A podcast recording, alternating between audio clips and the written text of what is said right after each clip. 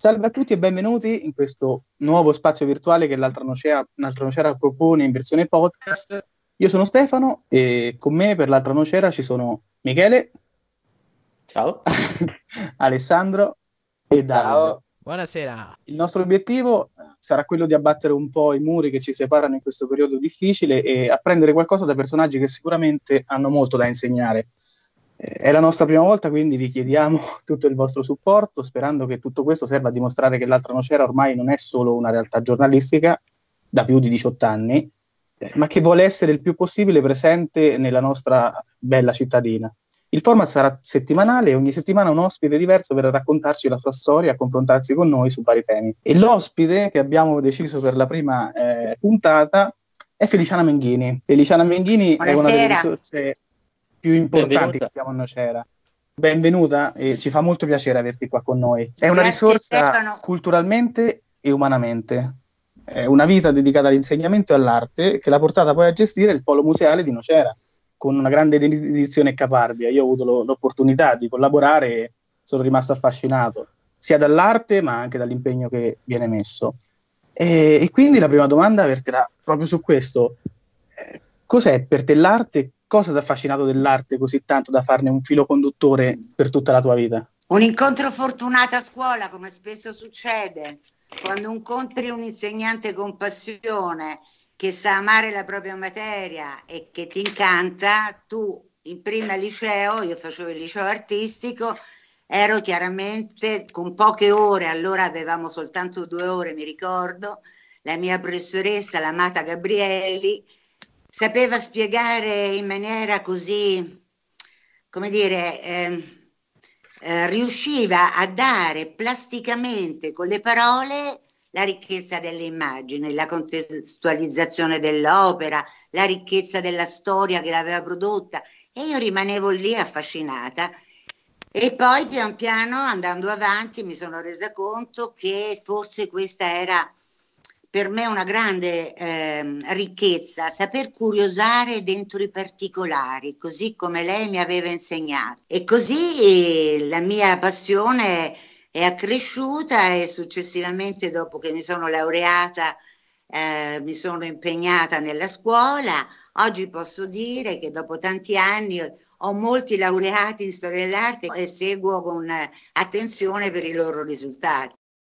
Eh, essendo quindi l'arte no, un veicolo eh, di informazione o comunque di mediazione, perché il latino non era più compreso dalle masse, no? E quindi eh, l'arte è influenzata da, eh, dall'uomo in base anche al periodo storico-sociale. Invece, però, l'arte come arriva a influenzare l'uomo? E quali fasce vengono influenzate della scala sociale, soprattutto nel periodo di cui stavamo parlando, quindi ehm, de- dall'Ottocento, ma anche fa- eh, parliamo anche nel Medioevo, no? Dobbiamo partire da un presupposto che è molto lontano. Tutta la religione che è sotto il monoteismo, cioè un solo Dio, l'ebraica, la cristiana e la musulmana, si differenziano soprattutto perché l'ebraica è aniconica, non ha immagini il cristianesimo vedremo che sceglie le immagini, i musulmani non hanno immagini. Non hanno immagini gli ebrei e i musulmani perché nelle sacre scritture si diceva che il volto di Cristo non è, di Dio non era rappresentabile, così come il volto di Cristo che è suo figlio. Certo. Comprendete quindi la differenza sostanziale che il cristianesimo ha voluto dare cioè raccontare per immagini. Ma perché? Noi dovremmo partire da lontano, le prime chiese, come si riunivano, è tutto molto complicato, ma la diffusione del cristianesimo, soprattutto attraverso Paolo, arriva dentro una storia romana. Non dimenticate, per esempio, che Tito è andato a Gerusalemme e ha ehm, abbattuto il grande tempio. Bene, quindi ricordate i romani. Tra poco c'è la passione di Cristo e noi sappiamo che a Gerusalemme c'era Pilato, che era chiaramente un romano. Ora, tutto questo che cosa c'entra? Quando i primi cristiani hanno cominciato a comunicare tra di loro, hanno usato quello che sapevano usare, cioè l'immagine, perché nella cultura greca e poi romana l'immagine era fondamentale. Se ne è dibattuto molto, si sono fatti dei concili, ma alla fine Sant'Ambrogio, da grande pedagogista, ha deciso che le immagini erano fondamentali proprio per la modernità di quella comunicazione visiva di cui l'uomo aveva bisogno in mancanza di strumenti di lettura. Quindi è evidente che l'arte diventa nel cristianesimo non solo la conoscenza del eh, Vecchio e del Nuovo Testamento, ma è anche pedagogica, cioè assume un valore teologico e morale. Da lì è evidente che, che la storia è diventata grande, no? Da lì, dal Medioevo, poi arriviamo, ecco, noi abbiamo la ricchezza di Giotto, per esempio, nella nostra zona, che ci racconta con realtà, cioè con verosomiglianza. Ecco la parola che dovete tenere sempre in mente, la verosomiglianza. L'uomo vede la natura, quindi se io realizzo cose verosimili tratte dalla natura, quindi attraverso una forma realistica, è evidente che colui che può guardare avrà la possibilità di conoscere, capire. Davide, mi chiedevi quanto capisce. Certo, ognuno ha gli strumenti propri, quindi la sensibilità propria. È chiaro che l'arte poi diventa molto complessa nel tempo, no? pensate al Rinascimento, pensate a tutta la ricchezza tra le formule geometriche, matematiche, l'unione con la filosofia, le, arte, le altre arti. Quindi molti vedono, anzi molti guardano, ma non tutti vedono. Usiamo i verbi giusti. Cioè il vedere nella profondità dell'opera d'arte è dato ai più colti, a quelli che hanno strumenti, ma guardare con la propria sensibilità è un messaggio che arriva a tutti. È chiaro Davide? Sì, certo, e soprattutto nelle nostre zone è riuscita quindi a, quasi a modellare un'identità culturale. Accidenti. Eh, certo, certo. A proposito Guarda... di questa domanda, eh, vorrei aggiungere una cosa perché se... io ce n'avevo una e ci si attacca. E, ehm, mh, sia la domanda di David e poi io volevo aggiungere dopo che cosa, visto che l'arte è frutto del tempo e racconta il tempo, ehm, cosa, eh, cosa racconta anche oggi l'arte di Nocera? Mm. L'arte di Nocera è ferma, è ferma come sono ferme le sante pietre dove io ho scelto di vivere. No, forse ho, cioè, anche la domanda di Davide è interessante, io la volevo solo estendere. Certo. Sai perché è ferma? Perché qui noi ci fermiamo chiaramente ad un'arte che si è eh, mossa fino alle dinamiche dell'Ottocento, perché qualche generoso signorotto ha voluto regalare eh, qualche immagine sacra, ma poi l'arte non si è mossa. Per carità, ci sono delle personalità che fanno delle eh, Io pensavo proprio certo, a, certo, alla certo. Maria Orazzi, alla Paola eh. Giordano, a fotografi. Angelini, Angelini nel museo cioè, Angelini è straordinario. Angelini Io vorrei fare una puntata sì, sì. solo per lui, perché quello è, quello è un fenomeno molto singolare.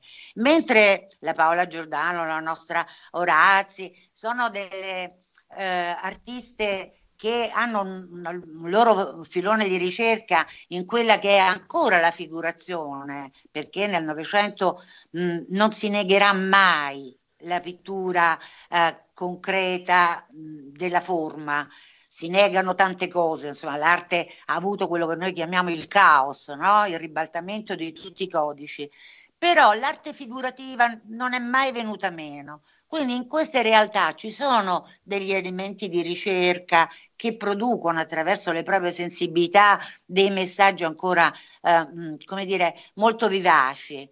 Eh, eh, anche perché comunque, cioè, alla fine sia Laurazzi, sia la Giordano, sia Angelini sono persone che vivono l'ambiente, che sono condizionate nell'ambiente, quindi ecco, nonostante eh, una ricerca...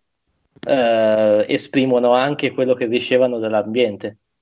Guarda, ci sono due aspetti diversi tra le due artiste, soprattutto una che è come la Laurazzi eh, che ha un bisogno materico di lavorare eh, con eh, materiali come il ferro, come i metalli, eh, per dare plasticità, l'altra invece ricerca figure, soprattutto un femminile dentro cromatismi e modelli, eh, come dire, eh, un po' incantati, mh, mm, astratti dalla realtà di una donna moderna.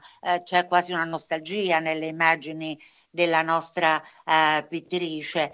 Eh, Angelini è un fenomeno a parte, perché Angelini non è un attore, Angelini è un art- Angelini lavora con la materia come si lavora ai primordi. Forse già si lavora con quegli attrezzi nel Neolitico, quindi lui porta con sé una memoria antichissima del territorio. Lui è l'artigiano, colui che attraverso l'arte del saper fare realizza. Poi con una vena creativa mette in moto meccanismi di straordinaria capacità inventiva, ma parte da un modello diverso, non un modello di libera creazione, ma un modello di artigiano, saper fare questa è una, mm, una um, condizione sostanziale per capire i linguaggi dell'arte. Sono stata chiara? Sì, che poi tra l'altro sia l'artigianato sia la nostalgia sono componenti della comunità nocerina. Ehm, In certo senso, se posso eh, forzare questa cosa. Però con poca convinzione sia nell'uno che nell'altro caso, perché noi okay. qui abbiamo perso un artigianato come dire, di un saper fare come il nostro Angelini. Um, sai, il borgo si è svuotato, non c'è più un falegname che fa un restauro di un pezzo vecchio, se non qualche ehm, così autodidatta che magari ehm, si arrangia a un saper fare, ma la cultura, quella dell'artigianato, io la trovo, la trovo come dire, una pagina morta.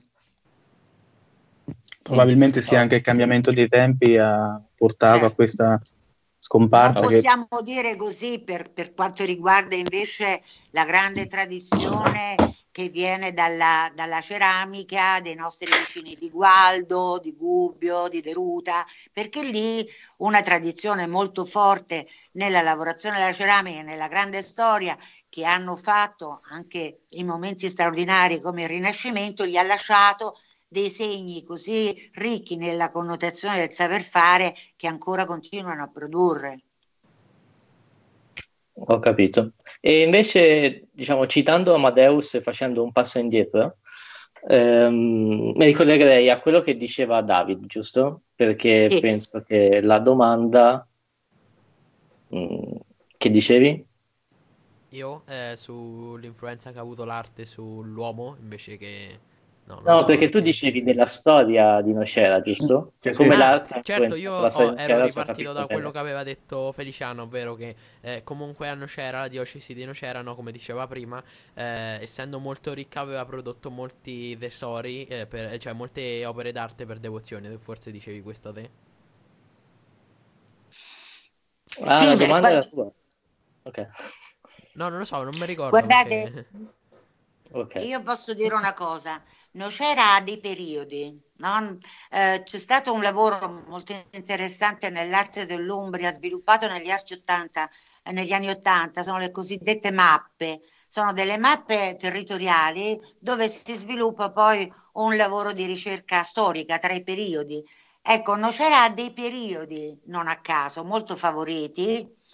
Ehm, perché ci sono degli eventi che li favoriscono, eh, però per esempio non tutti i periodi sono coperti a Nocera, nel senso che noi abbiamo, ecco, dal 600 al 700 all'800 abbiamo sicuramente una continuità.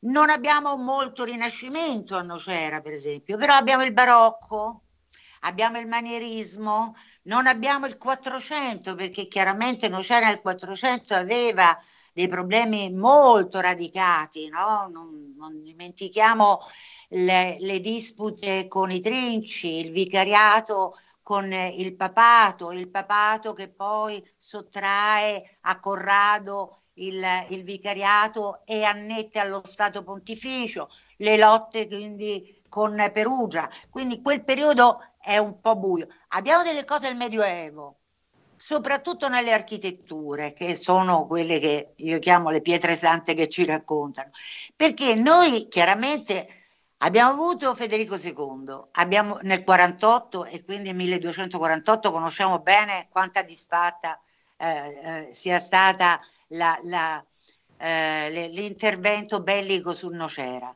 Poi eh, abbiamo, oh, abbiamo dei terremoti terribili che hanno abbattuto radicalmente degli edifici che con fatica si sono risollevati noi riusciamo a leggere molte cose dalla stratificazione delle pietre, perché questi eventi sono stati molti e sicuramente molto, molto dannosi. Quindi eh, ha una sua bella continuità Nocera, però alcuni periodi Ecco, se noi avessimo avuto, come dire, invece di sette anni il nostro straordinario oh, favorino come vescovo a Nocera, ce l'avessimo avuto 30 anni, noi avremmo avuto chissà quale rinascimento. certo, lui era il, il eh, tutore del, de, di, di Papa Leone X, Medici, quindi potete immaginare quanta ricchezza, però è stato molto breve il suo, eh, il suo periodo di vescovado a Nocera. Quindi poi abbiamo avuto la controriforma, ci sono stati una serie di... Ecco, la controriforma è stata straordinaria, Nocera l'ha vissuta a pieno, per esempio. Eh, testimone che noi abbiamo il padre delle arti nella controriforma eh, che è il cardinale Borromeo e ce l'abbiamo chiaramente in una cappella importantissima che si realizza proprio nei primi del Seicento in onore di questa nuova fase, no? di un'arte che deve, come dire, non solo colpire, come diceva Davide prima, deve commuovere, deve arrivare, se non arriva alla testa non importa, deve arrivare ai sentimenti più profondi. E quindi abbiamo tesori straordinari come per esempio la chiesa di San Giovanni, eh, come la nascita di Maria del Maratta, alla Santa Chiara, cioè abbiamo delle opere molto significative che fanno di Nocera sicuramente un polo nel barocco molto interessante. Credo che anche ci siano molte cose che vanno riscoperte vanno anche, eh, diciamo, ritrovate, riapprezzate, valorizzate. Certo. Penso anche a un teatro che è nel centro storico Guarda, che io a 25 anni ancora non sono riuscito allora, a vedere. Bellissimo, io ho visto il restauro, ehm, qualche, pensa che ho visto il restauro eh, a gennaio, no, sì, alla fine di gennaio, e, ehm, ed era tutto pronto, ormai si dovevano montare le parti elettriche eh, perché il soffitto era stato risistemato. Ma anche quella è una storia nocerina, ragazzi, che ve la esatto. dovreste proprio leggere. Io un giorno, se volete, ve la racconto, ma insomma, hanno litigato in maniera straordinaria per quel, per quel piccolo e prezioso teatro. Adesso spero che torni al, al suo fasto. Certo, i numeri sono ridotti per la sicurezza, però ormai è quasi finito il lavoro. Ora è bloccato perché voi sapete, pensavamo oh, di, di, poterlo riavere per l'estate prossima, ma non so bene come sarà eh, il nostro breve futuro. Che altre domande? E invece, no, eh, ricollegando, ah, scusa, eh, ricollegandoci un po' alla situazione che stiamo vivendo adesso. No? Io ho visto, ho letto, ho anche usufruito eh, di varie iniziative no? che sono state portate a favore dell'arte e quindi eh, della cultura, eh, sì, eh, dell'aumento della cultura, appunto, mh, soprattutto qui nella zona rossa, eh, delle iniziative che sono state promosse dai musei, per esempio, o anche dall'UNESCO. Certo. No? E appunto, eh, com- questa iniziativa come può essere portata avanti? In modo tale che eh, tutti possano usufruire eh, di eh, tutto al meglio, cioè se ha un parere da, diciamo... Certo, eh, certo.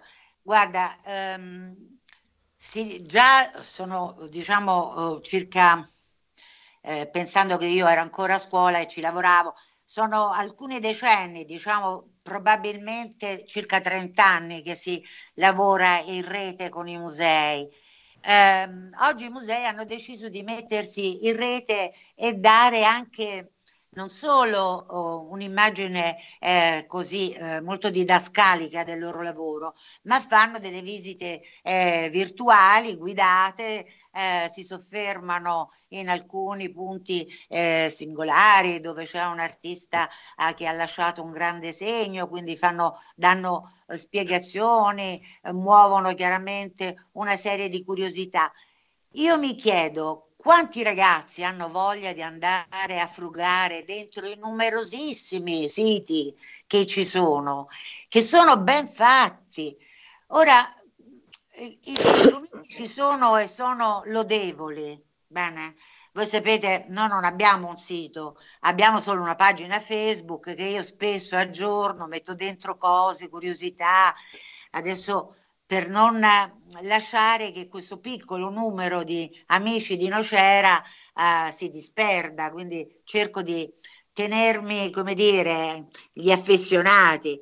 Però è difficile perché siamo in un momento dove sicuramente qualcuno appassionato, curioso, nel suo silenzio si andrà a cercare, che ne so, una delle um, che ne so, Brera, l'Ambrosiana, la nostra meravigliosa Pinacoteca uh, Nazionale dell'Umbria, Perugia, che è ricca, ricca, ricca. Però mi chiedo, come possiamo arrivare a far credere loro che nutrirsi di un giro virtuale li arricchisca se non hanno gli strumenti dati dalla scuola? Se questa curiosità, come la lettura, come la scoperta della musica, non viene fatta a scuola, poi è difficile che un ragazzo abbia una sua iniziativa per arrivare a curiosare magari è distratto da altro. Sì, infatti, che ne dite? Eh, infatti no, pensavo io per esempio, eh, tornando anche al discorso di prima nel quale avevamo accennato appunto che nei primi due anni del liceo classico praticamente la storia dell'arte è stata rimossa e rimandata al triennio però il paradosso che viene qui fuori è uno sostanzialmente che posso citare per esempio Alessandro che frequenta il liceo scientifico che la storia dell'arte la fa iniziando dal primo io per esempio facendo il liceo classico eh, sono in secondo e ancora non ho iniziato a fare storia dell'arte quindi eh, cioè, vorrei capire un po' il, da, è un paradosso se mm. ci pensiamo, no? Perché eh, fondamentalmente eh, al liceo classico in teoria dovrebbe essere approfondita e studiata meglio, da- mentre magari a uno scientifico si va a dare maggiore attenzione verso altre materie. Cioè, e perché è venuta fuori questa cosa però? Davide, Davide, tu mi porti a riscoprire un'antica ferita, ma io vi devo dire la verità perché sennò io tra l'altro faccio ancora parte della NISA, che è un'associazione di insegnanti di storia dell'arte, che si è battuta lacrime e sangue, ma voi adesso dovete fare i conti con la vostra storia. Sia Davide che chi mi dicevi l'altro che fa lo scientifico, avrete notato che voi fate 27 massimo 30 ore, vero? Sì, esattamente. Ecco. E adesso 27, poi alle, dal, dal terzo 30. 30 ore, sì. Eh, allora, contiamo le ore, che è la cosa più semplice. Le nostre ore settimanali prima erano 33, 37. Mm.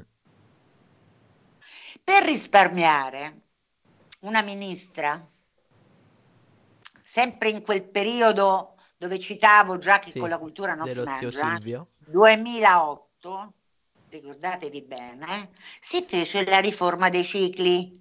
Bene? La riforma dei cicli passò per un grande risparmio dello Stato, diminuendo le ore frontali di lezione. Quali materie potevano essere sottratte? Quelli che qualcuno considera le cenerentole. La risposta ve l'ho data. Certo. Ma si pensava, infatti, c'erano delle voci che volevano togliere anche il latino, quindi È una concezione proprio sbagliata Sì, perché è un modello del nord Europa che non ci appartiene a noi. Allora, rispondo ad Alessandro che mi pare che è molto affezionato al suo liceo classico, così No, come sai, io eh, sono. io David faccio il liceo Ah, classico, Davide. Alessandro fa lo scientifico. Eh, Ah, scientifico. Davide, io ho insegnato 30 anni al liceo classico. Io ero ad un liceo classico maxi sperimentale che faceva 36 ore settimanali. Certo, come Io triennio, avevo persino 4 ore di storia dell'arte. Capisci? Certo, certo, sì. Ecco, quindi voglio dire, che cosa è accaduto? Semplice. Quando si deve tagliare, perché guardate, noi questi giorni facciamo il conto con un altro taglio doloroso, non voglio entrare in polemica, però voi tutti sapete, siete coscienti che stiamo vivendo un momento drammatico e tutto sta accadendo dentro una sanità pubblica che anch'essa È stata è costretta a dei risparmi feroci. Quindi questo Stato non solo si è indebitato, ma non ha neanche risolto attraverso la sottrazione di beni comuni il suo debito. E mi fermo qui. Sì, certo, ovviamente storia dell'arte magari poteva essere presa come, diciamo, la più eh, debole, la più facile da La togliere meno, senza eh, subire grandi conseguenze. la formazione classica, perché non ti Esatto. potevano togliere le ore di greco, non ti potevano togliere le ore di Certo. latino, di letteratura, di filosofia, di matematica e scienze, perché sappiamo ed è ormai risaputo che oltre il 60% degli studenti che escono dal liceo classico vanno a fare materie scientifiche. Esattamente, sì. Quindi è evidente che il liceo classico che ha una pre- preparazione così articolata e serve per immettere quello che sarà diciamo il patrimonio delle risorse umane nel nostro futuro passa da qui per andare verso le materie scientifiche perché ci sono ingegneri, ci sono medici, c'è tanti tanti ragazzi che fanno fisica, quindi voglio dire, i miei studenti tanti hanno avuto carriera scientifica dopo il liceo classico, tanti, perché la formazione lo consente. Perché? Perché la filosofia, la logica filosofica, la costruzione del latino, del greco e del latino nella versione e la matematica sono assiomi assolutamente indispensabili Certo. per la logica. Quindi ti ho risposto. Ecco perché si poteva sottrarre la storia Storia dell'arte dell'arte, con certo. dolore, con dolore. Ma per scientifico, tecnico e professionali Allora, ha senso e lo che senso ha? scientifico c'ha un'altra valenza, perché nello scientifico non si parla solo di storia dell'arte, ma si parla di storia dell'arte e disegno. Quindi il disegno tecnico è nato per capire l'architettura. Adesso lì c'è Oh. Alessandro che fa Sì, il... sì, sì, faccio scienza applicata, faccio, quindi facciamo Eh, E io ho professoressa, sempre... eh, certo, Quindi se- vedi- facciamo un'ora di disegno e un'ora di storia dell'arte. certo, perché il disegno... La il parentesi, disegno- io ho sempre odiato disegno tecnico, Sì, però l'architettura per- mi è sempre piaciuta. Ecco, però per capire l'architettura è necessario comp- che è fatta chiaramente di una composizione rigorosamente matematica. Per andare a mettere insieme le forme in armonia occorrono le proporzioni.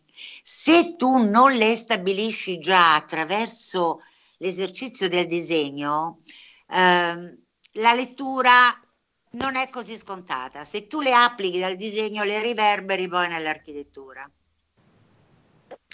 Infatti, secondo me, spesso si tende a non fare un insegnamento, ma anche proprio la concezione della cultura che non è interdisciplinare, ovvero in realtà Certo. tutto Allora, si ricollega. questa parola, ci sono due parole che mi sono care, tu ne hai citata una, eh, Stefano, e ti ringrazio. Ehm, perché nel mio liceo sperimentale noi abbiamo cominciato con, ehm, dirò una- adesso qualche cosa di lontanissimo, con i decreti delegati del 74 che dava l'autonomia ad una scuola di applicare una sperimentazione. Bene? E noi siamo nati come liceo classico che cercava l'interdisciplinarietà, cioè proprio la, la- la sua specificità era cercare. tant'è che poi si era annessa una sezione scientifica, una sezione linguistica, proprio per fare questo lavoro di interscambio. Quindi questa è una parola che io è come una mappa concettuale, io ce l'ho nella testa da sempre, no? Perché mettere in relazione è la cosa fondamentale nel metodo di studio. Uh, però con gli orari di oggi e con i programmi di oggi ce la fai ad insegnare un metodo così capace, ehm, cioè è un metodo che ha bisogno di tempo, è un metodo che ha bisogno di, come dire, di creare relazioni, di mettere insieme gruppi, rendersi operativi, non è semplice, non si fa da soli, non, un metodo non, nessuno lo può applicare da solo, è un genio che lo fa, no? Insomma, quindi deve rifarsi ad altri ed imparare ad esercitarsi per farlo proprio.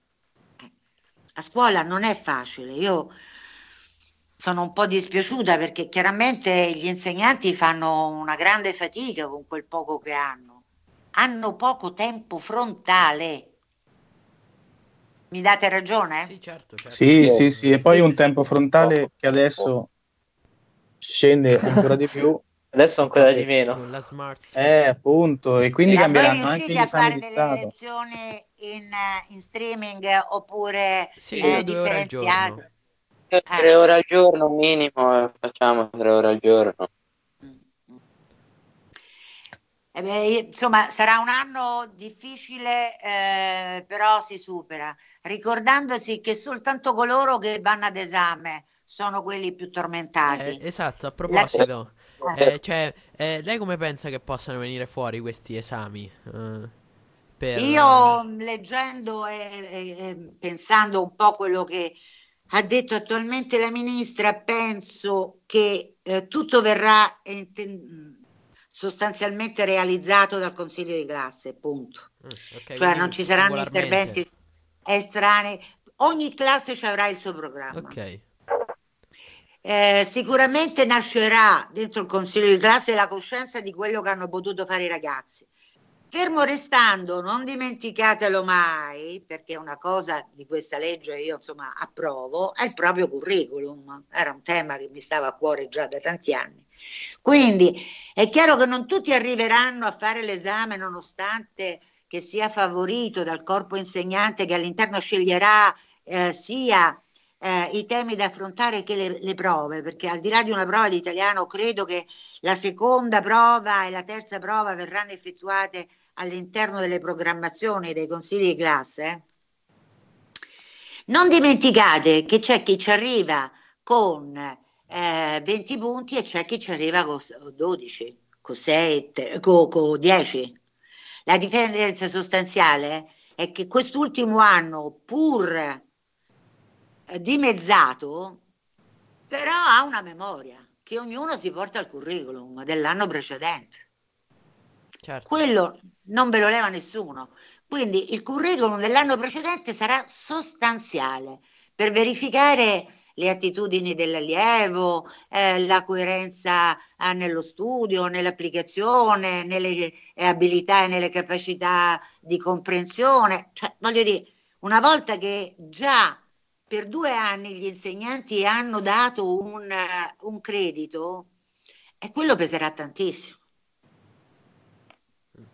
Sull'orale, come approccio, voglio dire. Sì, certo. Mi spiego? Sì, Sì. Fermo restando che magari quest'anno conta ancora più l'esperienza magari umana, il vedere come Ma Vi posso dire il una ragazzo cosa? aiuta a superare una difficoltà. Cioè io ci vedo molto una necessità di collaborazione tra studenti, insegnanti Certo, e sicuramente ci saranno coloro che hanno risposto più attentamente alle lezioni Cioè il streaming, ragazzo non è più obbligato Però, però, a però, andare a scuola. no, ehm, chi era che mi faceva questa domanda? Michele, Ah, Michele, ti volevo dire una cosa.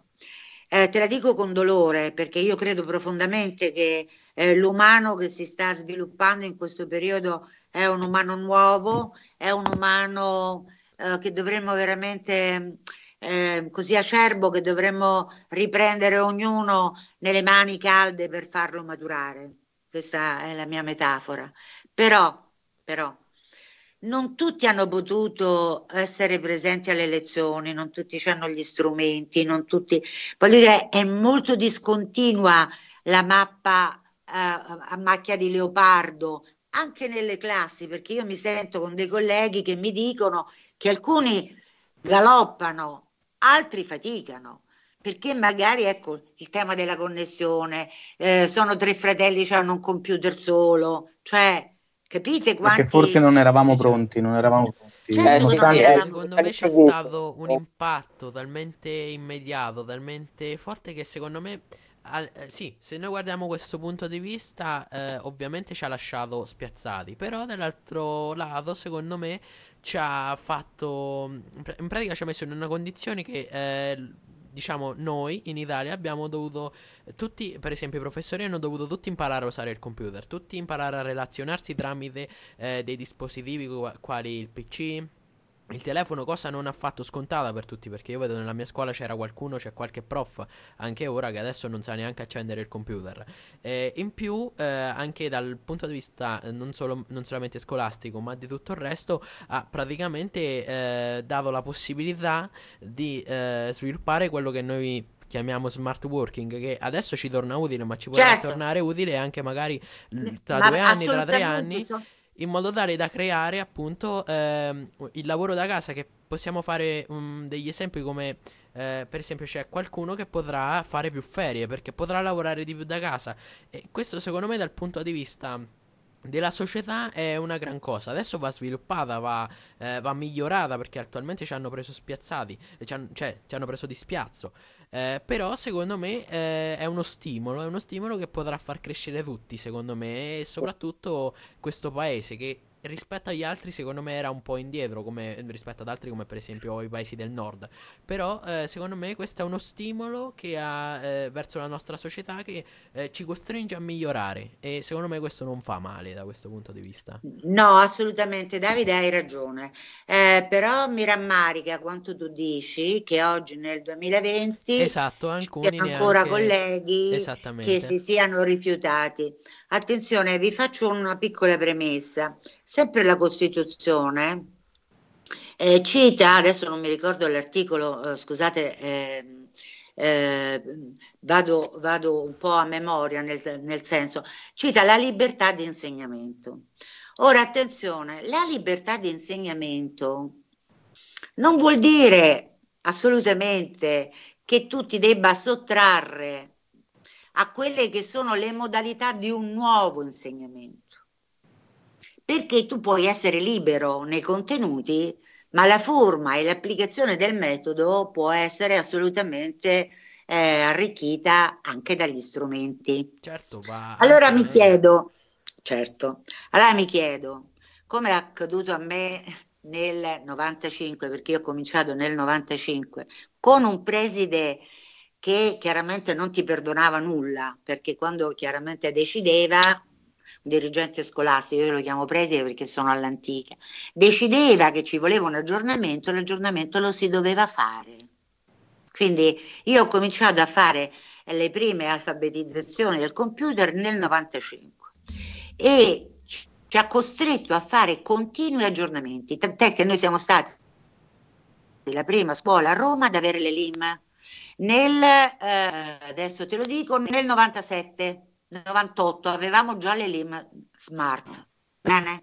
Quindi tu immagina la lungimiranza di quest'uomo. Ora mi chiedo, perché un preside o un cosiddetto dirigente scolastico, sapendo che all'interno della propria scuola non può usufruire del registro eh, ehm, del registro tecnologico che ormai si è applicato in rete per legge, eh, non può eh, andare dal collega che non ama il, gli strumenti tecnologici e dirgli guarda che tu ti devi, altrimenti ho motivi per ehm, ehm, come dire, sospendere la carriera. Questo è una cosa che un preside può fare. Tu non ti aggiorni e io ti faccio una lettera di richiamo e ti sospendo la carriera.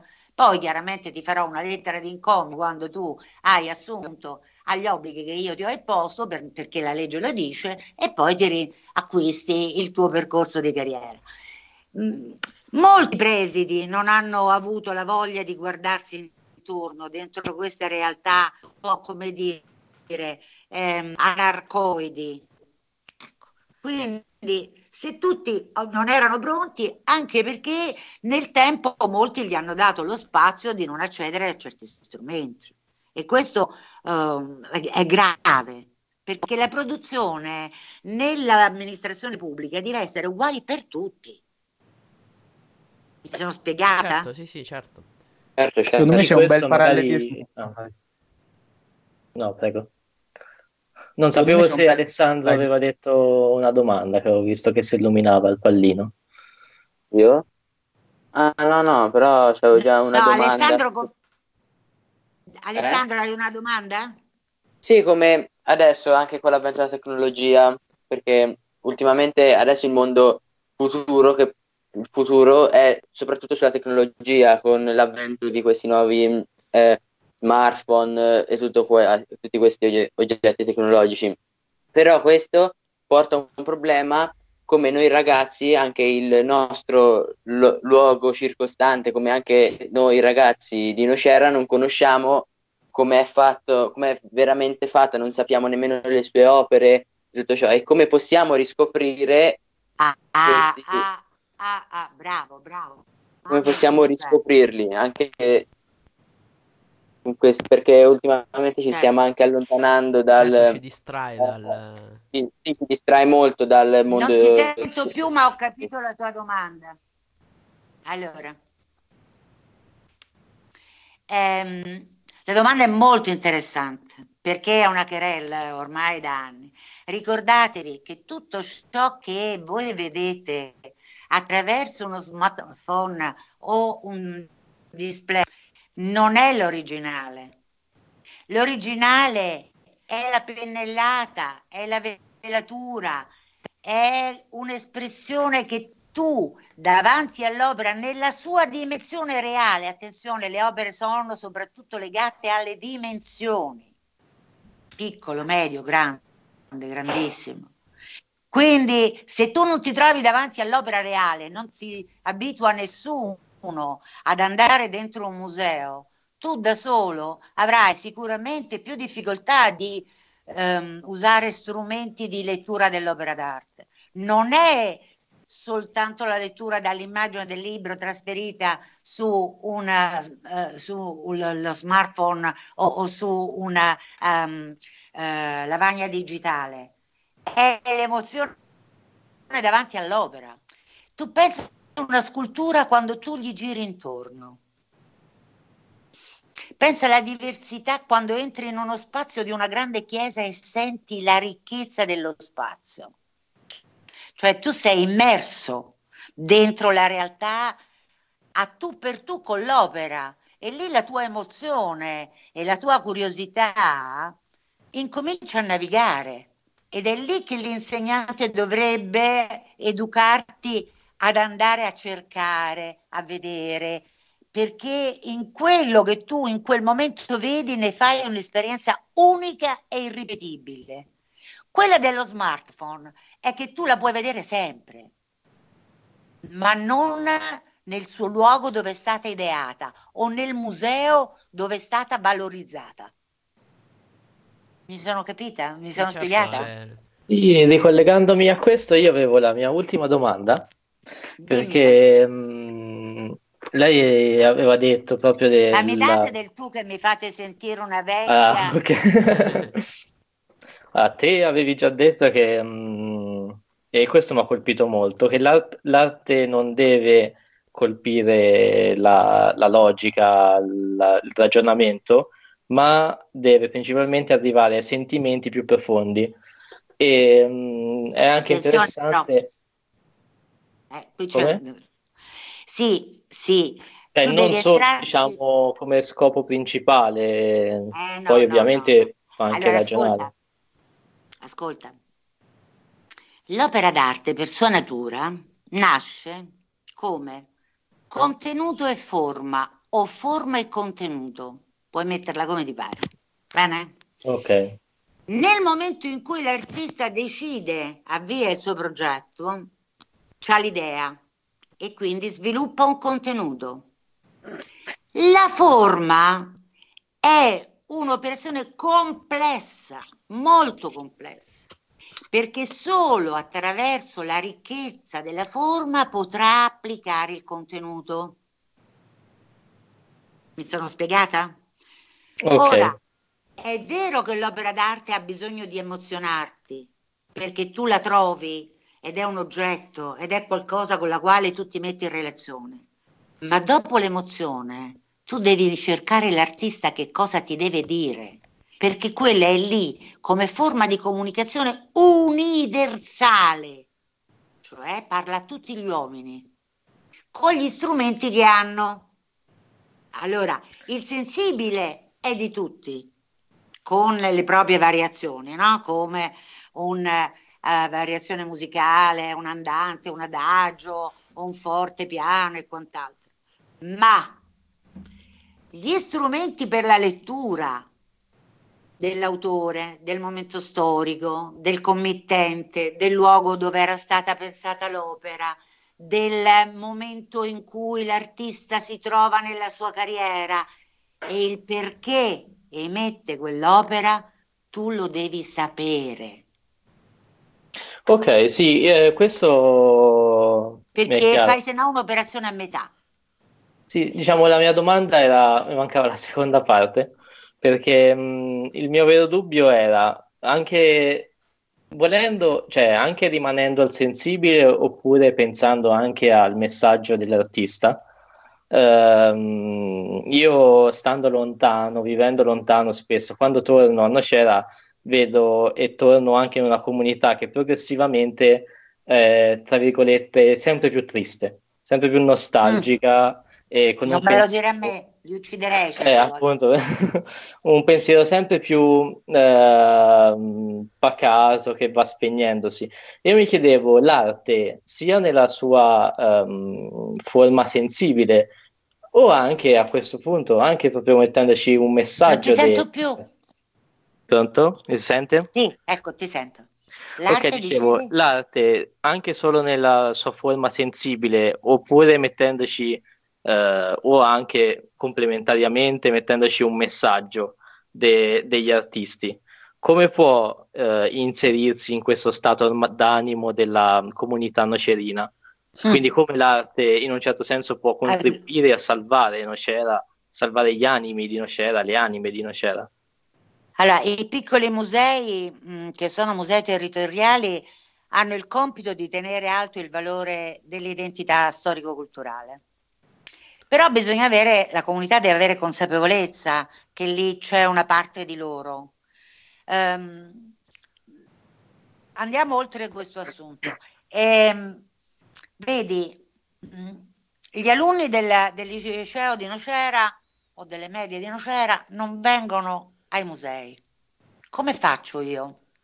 Dopo tanti inviti a dirgli venite perché questa è casa vostra, no? Allora, questo glielo diciamo al si sono preside. formati così. Come faccio? Perché gli insegnanti non hanno tempo, hanno sempre tante altre cose da fare, poi si innamorano sempre di tanti progetti, ma quello che è il valore eh, della propria identità storica a Nocera è stato perso. Io non so se avete visto, ho fatto numerosi appelli attraverso anche interviste su Radio 3, su Rai 3, avete visto insomma che io parto sempre da questa cosa. Molti ehm, eh, con le visite che io ho fatto, con le conferenze che io ho promosso inizialmente, eh, venivano, ma eravamo 10, 12, 15. Ha avuto più successo il lavoro che ho fatto su San Francesco e Nocera lo scorso ottobre perché ho preso con me la Romita e gli ho detto ma voi avete un luogo così sacro, dovete avere la consapevolezza del francescanesimo a Nocera, quindi venite, ma io li devo tirare, capito? Perché sembra che tutto serva a Nocera per il turista, eh, per andare avanti nella speranza che poi si riscopra Nocera, la bellezza di un passato, cioè, ma se non sono i nocerini ad assumersi la responsabilità attualmente, di riscoprirla, riportarla con sé e fare un tantam con gli altri, con quelli che verranno, i loro amici che li verranno a trovare, eh, l'estate, eh, i parenti, gli inviti. Cioè, se non si crea una rete di curiosità dentro questo patrimonio, il patrimonio rimarrà eh, solo. Lì, a testimonianza, mi dispiace perché è stato un grande eh, sovrintendente a volere questa chiesa di San Francesco così martoriata a museo. È stato veramente un, un impegno incredibile, pensate, fatto col piano Marshall, tanto per, nel 56. Eh? Quindi pensate, quanto noi abbiamo goduto post guerra di un'iniziativa culturale, perché c'era l'articolo 9 della Costituzione e noi non lo sappiamo. Allora se che posso dici? la domanda, come i nocerini possono farsi salvare dall'arte? Cosa sarebbe opportuno fare? Ma più che dall'arte, in senso lato, eh, si possono salvare credendo che questo luogo ha avuto tanta storia, eh, tante storie, tante appartenenze, tanta ricchezza, tanta cultura, che attraverso, speriamo, la biblioteca, alla riapertura di questo archivio, io mi dispero perché questo archivio purtroppo è chiuso pure a me dell'accesso, eh, le chiese aperte, le immagini, eh, i grandi quadri, i grandi tesori che si potrebbero riaprire. Ma io qui chiedo pure a coloro che fanno parte del, ehm, del consiglio parrocchiale, no? La parrocchia è comunità, ma è anche comunità di storia, memoria e devozione di chi ci ha lasciato la ricchezza. Perché anche loro non si prendono a cuore questa iniziativa di riaprire delle stanze che sono chiuse? Perché non ci mettiamo in testa di fare delle piccole cose per riaprire Santa Chiara? E adesso glielo Io chiediamo. Questo. Ecco. infatti io credo che più che l'arte che deve salvare per... i nocerini, devono essere i nocerini che si devono... No, che si devono salvare attraverso l'arte, attraverso la storia, non guardandola come fine, come una cosa che non vive più, ma come insegnamento anche per il futuro, come mezzo. Eh, va valorizzata, ma non vive da sola. Serve una comunità che, come dice Feliciana, appunto, che la valorizzi, che riapra, che faccia comunità è questo certo. credo. Ragazzi, poi qui abbiamo una cosa, io ve lo dico, insomma, eh, credo in voi giovani, spero, qui dobbiamo fare un piccolo comitato d'azione proprio per lo sviluppo culturale, perché purtroppo gli, l'assessore alla cultura sono oberati, sono pochi, non ce la fanno, non riescono a seguire, ma noi dobbiamo fare sicuramente di più. Noi dobbiamo fare di più sia dal punto di vista artistico, quindi dello sviluppo artistico, storico, paesaggistico, cioè voglio dire, fra poco riapre Acciano, eh, dove c'è la maestà, dove c'è quello specchio d'acqua meraviglioso con un paesaggio incredibile, quello era un antico tratturo verso eh, l'aria camerta, insomma ci dobbiamo lavorare sopra, insomma, tanto per dirne una. Poi un'altra cosa, ma noi dobbiamo anche coinvolgere i nocerini a riprendere in mano alcune cose che fanno di Nocera, come dire, un, eh, danno a Nocera un valore aggiunto. Noi abbiamo un eh, food come il, eh, il benedetto biscio che io amo, anzi posso dirlo con voi, potrei andare in dipendenza con il biscio, e non lo sappiamo sfruttare. Cioè noi non abbiamo una sagra del biscio, Pensate che quando è venuto il sovrintendente del, del, del, Museo Archeologico di Roma che ci ha dato in concessione il materiale longobardo e lui ha trovato il biscio, ha detto ma come mai voi non state nei food nazionali con una straordinaria manifestazione che vi riporta al tempo dei, dei Longobardi con questo cibo sacro? Perché poi è diventato cibo dei pastori, cibo dei pellegrini, perché non c'è un'iniziativa dentro questa realtà? Perché nel famoso salame, che adesso mi sfugge il nome, noi non siamo riusciti a tutelare la particolarità di quel salame che è fatto di sapori straordinari? Orzetto? Eh certo, perché ci sono le diverse carni, perché le carni sono tagliate ancora a punta di coltello, perché, cioè, lo capite? Ci facciamo una magnata a, a, a, a case, alla stazione, tre giorni, se mangia, se balla, chiuso lì. Ma noi non siamo riusciti a tutelare per, con Terra Madre, non abbiamo fatto dei progetti per farne un food. Pensate che a, eh, a pochi chilometri da qui c'è l'Averino, il mio paese d'origine, qualcuno lo sa, loro hanno dei fagioli particolari della zona, loro sono riusciti a farne un DOP con, con Terra Madre. Cioè, capite che noi non riusciamo a tutelare le ricchezze che abbiamo? Certo, sì, ci vorrebbe sì, più, io penso, penso più anche iniziativa, a meno passività da questo punto di vista. Cioè, Magari facciamo roccia... proprio un appello adesso a tutti quelli che ci ascoltano de... che sono interessati a questo comitato d'azione. Bishop for President. Ragazzi, io credo in voi. Io vi posso suggerire una serie di cose, vi posso anche dare la via per come arrivarci, ma siete voi la forza che può portare questo tipo di iniziativa, perché siete voi quelli che andate in giro per il mondo e, e, e mi riferisco a chi ha fatto già esperienze come Stefano, come te eh, eh, che sei a Pisa, a, insomma, voglio dire che siete che, il nuovo. Deve uscire dalla nostalgia, deve uscire da questa logica. Quanto è bella Nocera, queste foto meravigliose. Tra l'altro, Coccia sa fare delle foto meravigliose. Stamattina mi sono commossa, sono felice di vederli. Ma al di là di un bel eh, eh, emozional, io che cosa dico che tutti i giorni sono le stesse cose? Usciamo, questa è una realtà che deve essere sicuramente riconosciuta da tutti. Quando io ho fatto lo spettacolo per Orsolina, io quello spettacolo lo volevo portare in maniera itinerante a Rasiglia. Avevo già trovato i contatti perché Pietro di Rasiglia avrebbe potuto avere una doppia radice. Mettiamoci in rete. Non vi dimenticate che adesso mi si chiede di applicarmi al FAI e io lo farò sicuramente mettendomi eh, in relazione con gli altri perché l'avevo già pensato. Io quando sono arrivata la prima cosa che ho detto mettiamo un punto FAI. Qualcuno mi ha detto noi non vogliamo rinunciare alla nostra indipendenza. Beh, eh, quasi... Sì, un po' eh, possono eh, testimoniarlo sì. ve lo dico sì. eh, affermo questa cosa qualcuno se l'ascolterà perché era una riunione eh, del, del, dell'Arengo dove io mi sono proposta per fare questo tipo di iniziativa aprire a, a, al FAI perché avevo ho lavorato per anni col FAI, quindi eh, conoscevo eh, la presidente di Perugia, quindi sapevo come poter mettere in moto.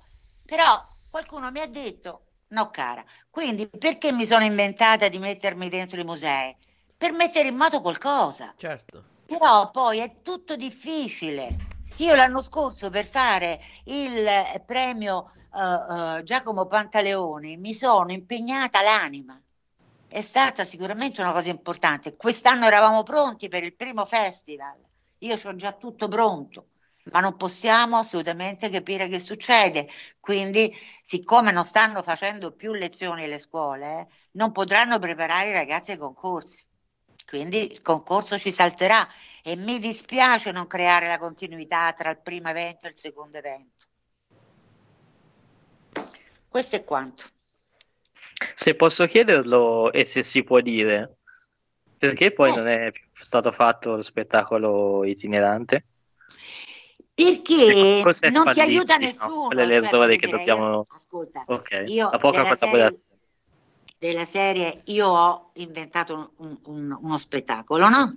Non so se qualcuno di voi l'ha visto, ma io mi sono inventata questo mm. spettacolo che aveva, a dire la verità, insomma, ehm, un, un, suo fascino, un suo perché, no? Partendo da Orsolina aveva un suo perché.